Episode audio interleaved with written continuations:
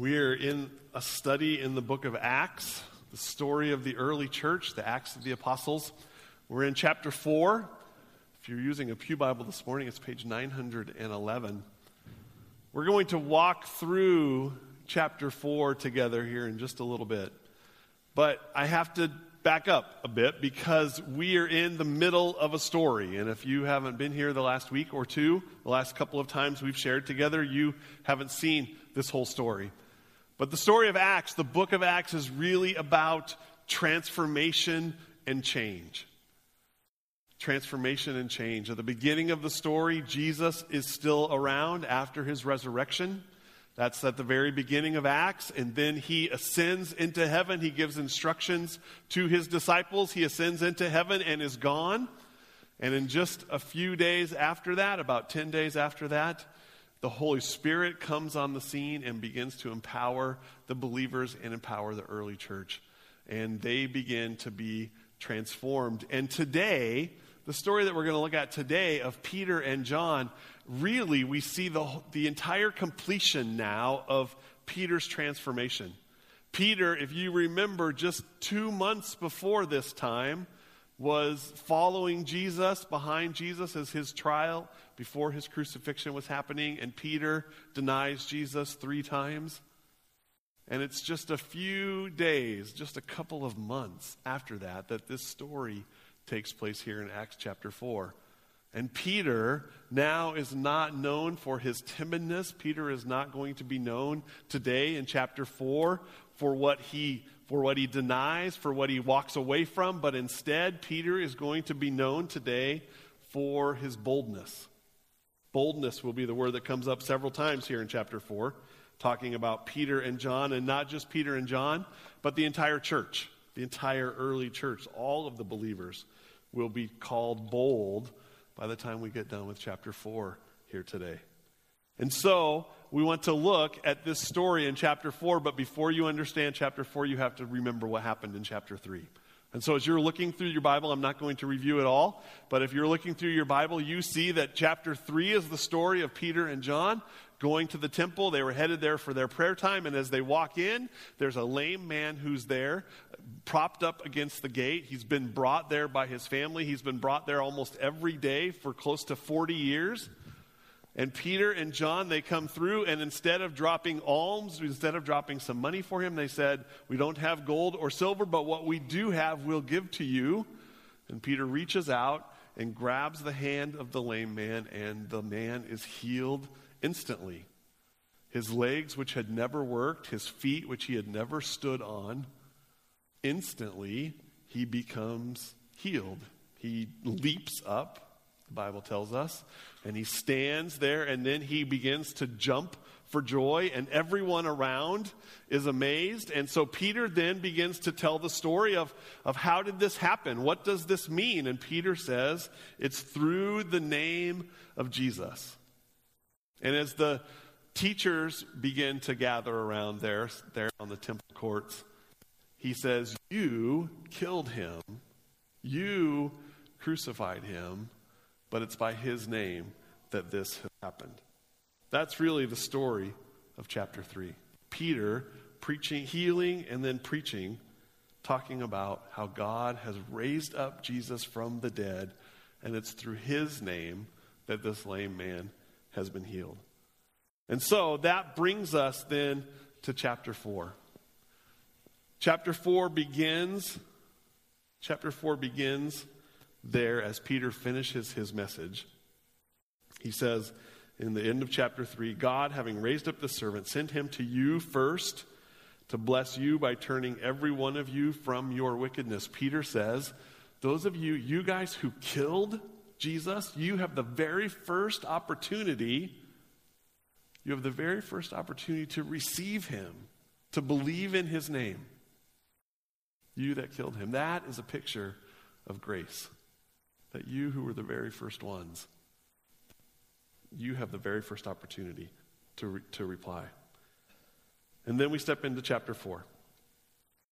As they were speaking to the people, Peter and John, as they were speaking to the people, the priests and the captain of the temple and the Sadducees came upon them. All right, before we move on, I need to give you a little bit of a history lesson. So, those of you that like history, you're going to like this. Those of you that don't like history, maybe won't like it quite as much. But we have to have a picture as we jump into this next part of the story. We have to have a picture of the ruling authorities over the Jewish people at this time.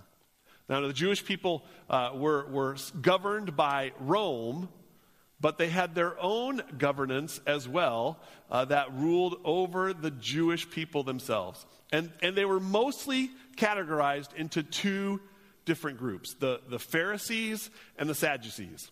And we have to understand that, that these are not, the Pharisees are not Sadducees, the Sadducees are not Pharisees. They're two different groups that both work together in the same court, the Sanhedrin, which we'll talk about in a little bit. But they work together, but they're two different groups. The Pharisee group, the Pharisee group is the group that uh, they are more, the, the, phrase that commentators would use is they're more uh, blue collar.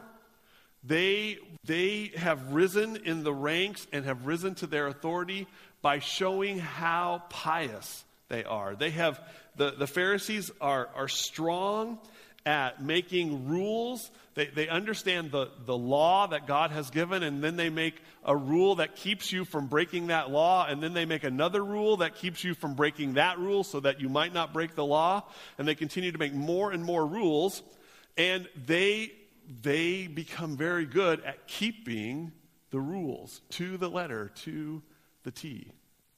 And the better they are, the better they are at keeping those rules and keeping those commands that they have added on to the rules and law and commands of Scripture, the more that they have risen in the ranks of leadership. And so the Pharisees, the Pharisees are, are committed to making sure that the law is preached, committed to people might know the law, because the better that you know the law, the better that you can see that the Pharisees are the ones keeping the law, and so the more important they become.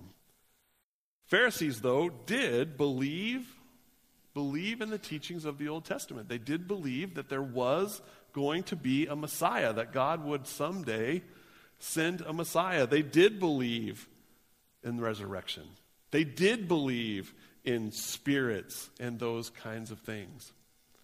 They just did not believe that Jesus was the Messiah. They did not believe that Jesus had been raised from the dead. They were opposed, the Pharisees were opposed to Jesus because of theological reasons. Jesus could not be the promised Messiah. And so the Pharisees, as Jesus would, would proclaim that he was the Son of God, as Jesus would teach and, and talk about, you, you, you've heard the Pharisees give this kind of rule, but I tell you it's this kind of rule. He would talk about that, especially in the Sermon on the Mount. When he would call out the Pharisees and, and show their legalism, they became opposed to Jesus because of his theological underpinnings, that they were, they were, they were afraid of what he was going to do to them theologically. So the Pharisees are the group that rises up and they are the group that leads Jesus' crucifixion. They are the ones that lead Jesus' trial. They are the ones that are pushing to have Jesus killed. They're opposed to Jesus. The Sadducees are an entirely different group. The Sadducees are an entirely different group. The Sadducees are not blue collar, but they are blue bloods. The Sadducees come from from money. They are wealthy. They are powerful. And they want to centralize their power in their own group, and they will do whatever it takes to keep from losing control, to keep from losing power. The Pharisees, the Pharisees hate the Romans and hope for a Messiah to come that will overthrow Roman rule and that will come back to make the Jewish people great again. The Sadducees, the Sadducees have made an alliance of sorts with the Romans and they are still they they have control over their own people groups the sadducees are in control of the jewish system and they like that and even though the cost is high for them They like that they have control. They like the agreement that they have with the Roman people. So any talk of a Messiah, any uprising from a small group of people, that puts the Sadducees on guard. The Sadducees are opposed to the disciples because of political reasons. They don't want to lose control and they don't want anything to come in and stir the pot. They have an uneasy agreement with the Romans, and so they want to stomp out anything that happens early on. And so, while the Pharisees led the charge to get rid of Jesus, it's the Sadducees that are now leading the charge to get rid of the early church. Back to Acts chapter 4. As they were speaking to the people, the priests and the captain of the temple, the Sadducees now come upon them. The Sadducees are greatly annoyed because they were teaching the people and they were proclaiming in Jesus the resurrection from the dead. And I didn't say this. Let me go back. The Pharisees, they do believe that there's going to be a Messiah. They do believe that there's going to be a resurrection. They do believe that there's spirits and, and those things. The Sadducees do not believe in all of those things. The Sadducees are much more, uh, they're, they're, again, they're, they're political. They want to be in, in charge, and they, they do not believe that there's going to be uh, a, a, Messiah that comes. They believe that, that uh, the Jewish people will rise up ultimately. They believe that, that there is no resurrection from the dead. They're, they're the opposite of the Pharisees. And so they're greatly annoyed, it says in verse 2, because they were teaching and pre- the people and proclaiming that Jesus, in Jesus, the resurrection from the dead. And so in verse 3, they arrested them and they put them in custody until the next day, for it was already evening. They arrested Peter and John, and I think, from what we read in this, I think they arrested the lame man who was there as well. The lame man was clinging to Peter and John during chapter 3, and, and, and in just a little bit, we'll see that the lame man is still there. And so it sounds like Peter and John and the lame man together are arrested, thrown in jail until the next day, for it was already evening. Verse 4 says, But many of those who had heard the word believed, and a number, and the number of men came to about 5,000. The number of men came to about 5,000. The church, the church has exploded in just a few short weeks. If you remember, Jesus ascends into heaven, 120 people gathered together in the room waiting and the Holy Spirit comes to those 120 people. They begin to share in different languages the gospel, and 3,000 come on that day to know Christ as their Savior. And now, here we have a new number, about 5,000, and this is just 5,000 men, it says. So we can assume, we know that women and children were probably included in those last numbers, and so we can assume that it's much more than 5,000 right now. 5,000 men have come to understand Jesus as the resurrected Messiah. Peter and John, and probably the lame man, are together in prison overnight, waiting for their trial the next day. And one of the things that I've said to you throughout this our time together in this series is I don't want you to I don't want you to run through these stories thinking of them as story after story after story, especially as we work through these over, the, uh, over a course of weeks, over a course of months, we'll be working through the book of Acts. And so for us, it takes us weeks or months to get to that place. But, but Peter and John, Peter and John are having all of these things happen day after day after day after day. Jesus, Jesus, after he was raised from the dead, taught the disciples for about 40 days. And Pentecost was a set time, it was a festival that was already in the church calendar. That came 50 days after Passover. So we know that after Jesus was sent to heaven, that there was about 10 days before the Holy Spirit at Pentecost comes on the believers. And we don't have an exact set time frame for these next stories, but we can assume that they're probably happening within days, within days of the last story, within days of Pentecost, certainly within just a few short weeks of that time. So, really, Peter and John and the lame man, we assume, are in prison overnight, waiting for a trial, probably really just about 60 or 70 days, two months, really, after Jesus' trial. After Jesus was crucified, after Jesus was put on the cross. You can imagine, right? What they're thinking? You can imagine the feelings that they're having. They now have been thrown in jail just two months after seeing something similar happen to Jesus, arrested in the evening, put through a trial overnight, crucified in the middle of the day, the next day. Peter and John have to have those kinds of thoughts going through their minds. And as they sit in that cell, I'm sure that they talk about that. But I'm also sure that they're encouraging one another with the things that they have learned from Jesus. I'm sure that they're talking about the things that Jesus taught them through, the, through Jesus' three year ministry with Peter and John together. I'm sure, I'm sure that this passage came up in their time in prison that night. I want you to look. I want you to actually turn. It's not going to be on the screen, too. But I want you to turn to Luke chapter 21. It's page 881 if you're using a Pew Bible this morning. Remember, Luke is the author of Acts. Acts is just a carryover, a continuation of his gospel story. So we're, we're not even changing authors, though this passage that I'm about to show you here in Luke chapter 21 is in all of the synoptic gospels.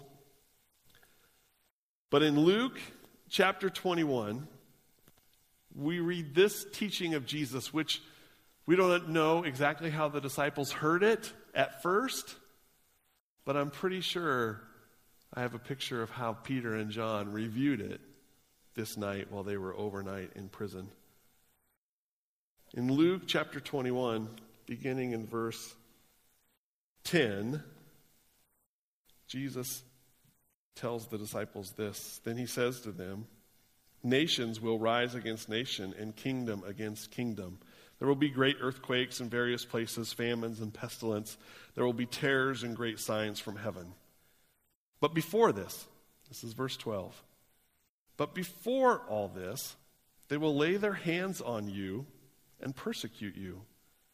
They will deliver you up to the synagogues and the prisons, and you will be brought before kings and governors for my name's sake. This will be your opportunity to bear witness. Settle it, therefore, in your minds, not to meditate beforehand how to answer. For I will give you a mouth and wisdom, which none of your adversaries will be able to withstand or contradict. You will be delivered up even by parents and brothers, relatives and friends, and some of you they will put to death. You will be hated by all for my name's sake. But not a head of your hair, not a hair of your head will perish. By your endurance, you will gain your lives. It's almost as if the story of Acts chapter 4 shows up first in Luke chapter 21. You're going to be arrested. You're going to be thrown in jail. That's going to happen. But don't worry. Don't worry about what you're going to say. Just be strong, knowing that I will give you the words to say, and that even though you may perish, even though it's going to be hard, I will be with you. Peter and John, I'm sure, talked about that as they sat in prison overnight in Acts chapter 4. On the next day, Acts chapter 4, verse 5. On the next day, the rulers and the elders and the scribes gathered together in Jerusalem with Annas the high priest and Caiaphas and John and Alexander and all who were in the high priestly family. And when they had finally set them in the midst, they inquired. Do you have the picture? Sanhedrin is the court that Peter and John are going before. There's 71 members here. It's the Pharisees and the Sadducees. There's more Sadducees than Pharisees in the court at this time. There's also the high priest, Annas, who is actually not the high priest at this time, but, but was the high priest. And even though he has been kicked out of the high priest role by the Romans and Caiaphas has been put in, which is Annas' son in law, Annas is still respected by the Jews as the high priest. And his entire family is there. Annas' family, Caiaphas, his son in law, is the current high priest. He will have several other high priestly uh, leaders will come from his family in the future and in the coming years. And the Annas family is the leader of the church, the leader of the Jewish people. They're gathered there as well with all of the other Sadducees and Pharisees, and they're probably gathered in some sort of round. The leaders of the people, the Sadducees are the the wealthy ones, remember? They are ready, gathered around, looking down on these men, whom in just a little bit we'll hear are, are uneducated. You can see, you can see the discrepancy between this court and Peter and John. The rulers and elders and scribes are all gathered together in Jerusalem Annas, Caiaphas, John, Alexander, all the high priestly family. And when they get them in their midst, they inquire by what power or by what name did you do this? Whose authority did you have to do this healing? Whose name did you use yesterday when this man who had been lame from birth now is leaping and dancing? Whose name, what authority did you do this with? And then verse 8. Then Peter, filled with the Holy Spirit, says to them, Peter, filled with the Holy Spirit. Remember Luke 21? I'll give you the words to speak. Peter now has, has been filled. He was filled back on Pentecost. And in fact, earlier in the Gospels, if you, if you look back in the Gospels, you'll see a couple of different places, even there, the disciples were filled with the Holy Spirit. But now it, it appears that Peter has, has an even greater, an even bigger, different, additional filling of the Holy Spirit, that God gives him a special empowering in this exact moment so that he might proclaim the glory of God, so that he might proclaim well the name of Jesus. Peter, filled with the Holy Spirit, it says in verse 8, says to them, Rulers of the people and elders, if we are being examined today concerning a good deed done to a crippled man, you get the picture? Peter says, if we're really going to be here on trial because this man who has been lame from birth now is standing beside us that he can walk and jump and leap, if we're really going to have a trial about that, let me give you an answer. By what means this man has been healed, he says in verse 9.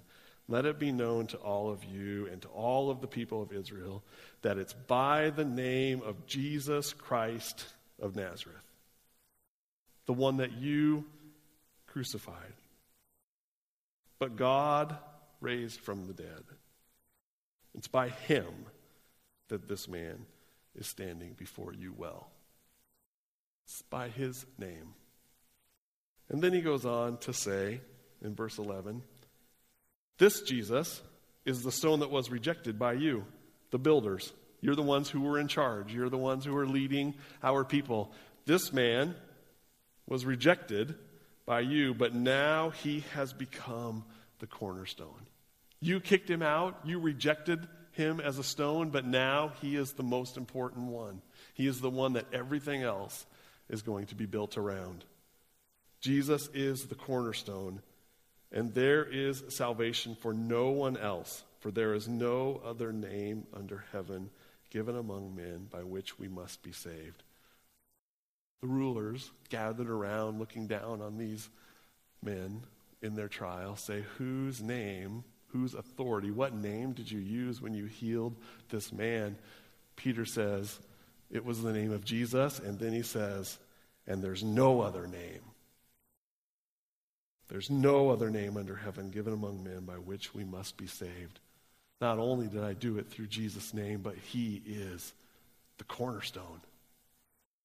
He is the only name that you need to know. It's all about Him, it's all about Jesus. It's all about Jesus.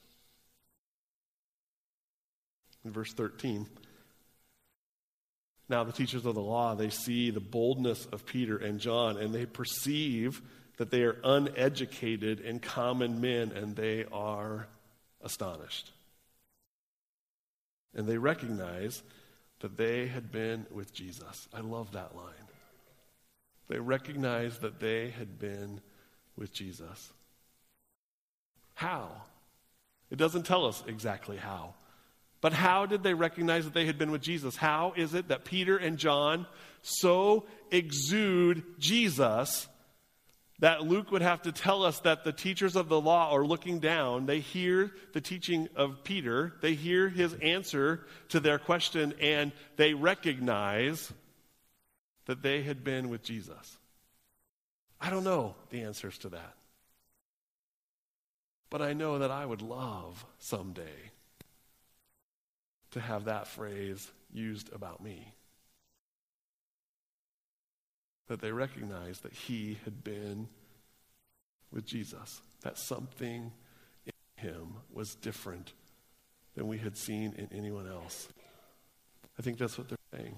There was something about Peter and John. There was something about those early apostles. There was something about the training that they had gotten, that they had been with Jesus. And they were astonished, it says. They were astonished. Seeing the man who was healed standing right there beside them, they had nothing that they could say in opposition. The teachers, they're gathered there together, they're hoping they're hoping to get rid of all of this whole scenario, but they have nothing that they can do. In fact, they kick Peter and John and the man out, the lame man out, and then they say, they confer with one another, saying in verse 16, What shall we do with these men? For that a notable sign has been performed through them is evident to all the inhabitants in Jerusalem. Everybody knows what's happened. There's no way around that. We cannot deny it. We cannot deny it. We can't pretend that it didn't happen. Verse 17, but in order that it may spread no further among the people, let us warn them to speak no more to anyone in his name. And so they call them back and they charge them not to speak or to teach at all in the name of Jesus. Let me give you a picture real quick. We've already looked at it, but let me just rattle these things off. Here's some characteristics that we see in the early leaders. Here's some characteristics of people who are not filled with the Spirit, who do not have the boldness that Peter and John have the early church has several characteristics that I want you to see in this story. The first, they have, they have unbelief. They just do not believe it. We saw it in verse 2. Um, they, they, J- J- John and Peter were proclaiming that Jesus is the resurrection from the dead, and the Pharisees and the Sadducees did not believe that Jesus had been resurrected from the dead. We also see not only did they have unbelief, but they were inconvenienced. They were greatly annoyed, it said earlier there. Get that picture? They were greatly annoyed that they had to deal with this, greatly annoyed that Peter and John were caught in the temple courts healing a lame man. They were inconvenienced by it. Verse 13 shows us that, that uh, they were afraid for their reputation. It says in verse 13 that they saw the boldness of Peter and John, and they saw too that Peter and John were uneducated common men, and yet they were astonished. They were afraid that people would see Peter and John, poor fishermen who had traveled the countryside with Jesus over these last months, these last years, that they would look at Peter and John and listen to their teachings, and that they would think less of the leaders. And so they were afraid for their reputation. In verse 17, but in order that it may spread no further among the people, let's tell them that they can speak no longer in his name. They were afraid for a loss of control. They were afraid that they were going to lose control, that people might rise up and that their tenuous relationship with the Romans would get out of control. These are the characteristics of the early church. But starting in verse 19, we're going to see some, some characteristics that are of Peter and John, characteristics of the early church, characteristics of those who are filled by the Spirit. But Peter and John answered them and said, Whether it's right in the sight of God to listen to you rather than God, you must judge. For we cannot but speak of what we have already seen and heard. And when they had further threatened, when, and when they had further threatened them, the leaders had further threatened Peter and John. The leaders then let them go, finding no way to punish them because the people, because of the people, for all were praising God for what had happened. For the man on whom the sign of healing was performed was more than 40 years old. Peter and John, Peter and John have to, and the lame man have to be let go. There would be a huge uprising. Everyone has already seen this. Everyone already knows exactly what's going on. And so, so the Pharisees and the Sadducees, the rulers in the Sanhedrin, they think we'll threaten them a little bit, and then we'll threaten them a little bit more. And if we do that, we'll keep them quiet. But Peter and John and the early church, they were not to be kept quiet. There's some characteristics that we see about Peter and John. First, they were centered on Jesus. They were centered on Jesus and only on Jesus. This is the third time that we've looked at, at, some, at, at Peter's teaching or Peter's leading, Peter's speaking. And every single time, Peter's centered on Jesus. It's all about Jesus for them. They're committed. They're committed to what Jesus has taught them. They're committed to what they have seen. They're committed to what they have learned from Jesus. We see that in a couple of places in verse, verse 13. Um, they, they were recognized because they had been with Jesus. We see it in verse 20 when they say, We cannot, we cannot speak of anything but what we have seen and heard. We're committed to what Jesus has taught us. And then, as we move on to verse 24 or 23, we begin to see not just what Peter and John, how they responded, but how the early church responded as well. In verse 23, it says, When Peter and John were released, and the layman, when they were released, they went to their friends and they reported what the chief priest and the elder had said to them. And when they heard it, they lifted up their voices together to God and said, Sovereign Lord, who made the heaven and the earth and the sea and everything in them, who through the mouth of your father David, your servant, said by the Holy Spirit, Why did the Gentiles rage and the peoples plot in vain? The kings of the earth set themselves, the rulers were gathered together against the Lord and against his anointed. For truly, in this city they, there were gathered together against your holy servant Jesus, whom you anointed, both Herod and Pontius Pilate, along with the Gentiles and the peoples of Israel. The first thing that we see in their prayer here together is that these early believers, these early church members, Peter and John with them, lifted their voices together to God and said, You are the one who is in charge of all of these things. And they overflowed with worship towards God, especially, especially to his word, especially to his word, but centered, centered on God and his word. They overflow with worship, and then they recognize and rest in the sovereignty of God. They say, Truly, in the city they were gathered together against your holy servant Jesus, whom you anointed, both Herod and Pontius Pilate, along with the Gentiles and the peoples of Israel, to do whatever your hand, talking about God, to do whatever your hand and your plan had predestined to take place. And now, Lord, look upon their threats and grant to your service to your servants to continue to speak your word with all boldness, while you stretch out your hand to heal, and the signs and the wonders are performed through the name of your holy servant. We want your will to be done. We want your glory to ring out. We want the name of Jesus to be heard and seen in what we do and who we are. It's all about Jesus and that God is working all things together for his glory. The early church saw that, the early church knew that. The early church prayed about that.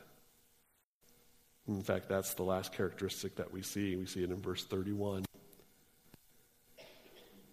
And then, when they had prayed, as they continued to worship and pray, the place in which they were gathered together was shaken, and they were all filled with the Holy Spirit. And they continued to speak the word of God with boldness. The early church was committed to praising God, to proclaiming that, to that being the overflow of who they were, to resting in his sovereignty, and to praying together.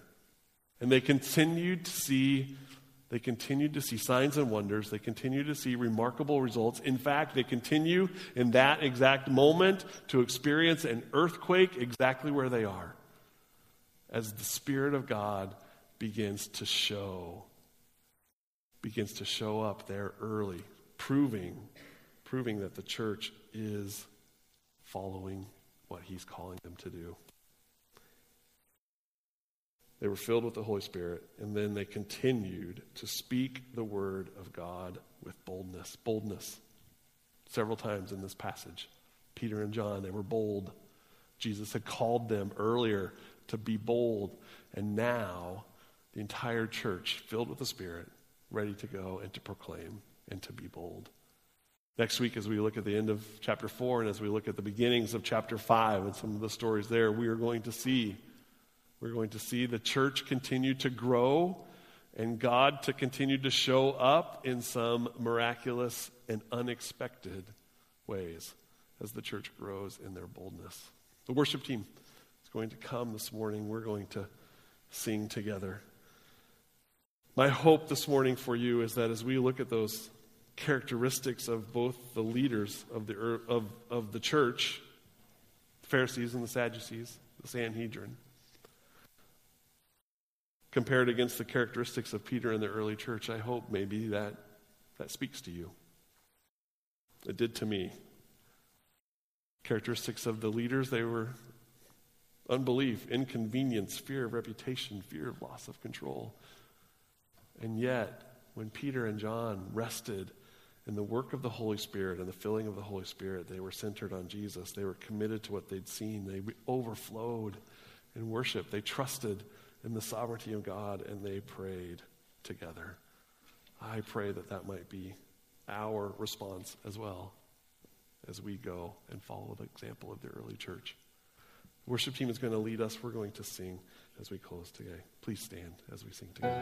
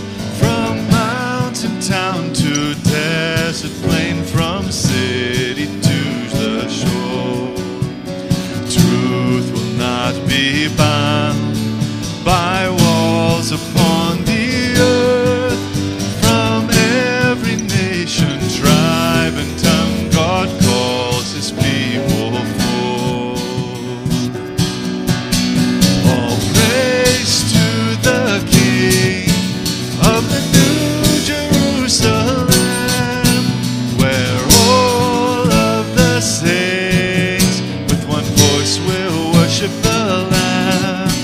We'll forever worship the Lamb.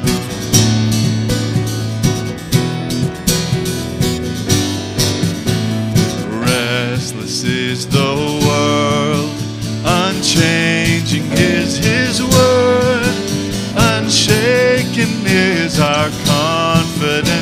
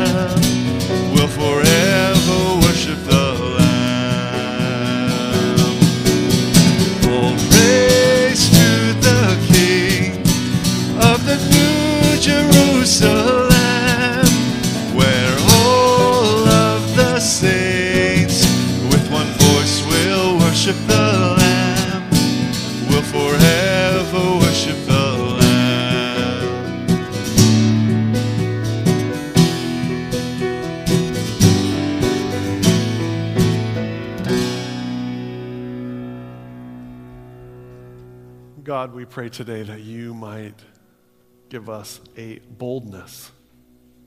That, God, you might help us to be bold in our declaration of your glory, of your fame. That you might give us a boldness in declaring the name of Jesus. It doesn't appear, at least today, God, that the stakes are as high for us as they might have been for Peter and John on that day.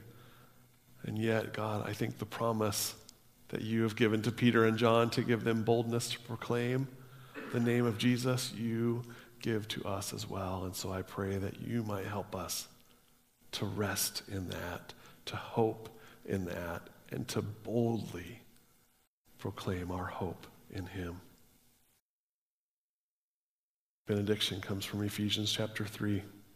Now, to him who is able to do far more abundantly than all we ask or think, according to the power at work within us, to him be glory in the church and in Christ Jesus throughout all generations, forever and ever.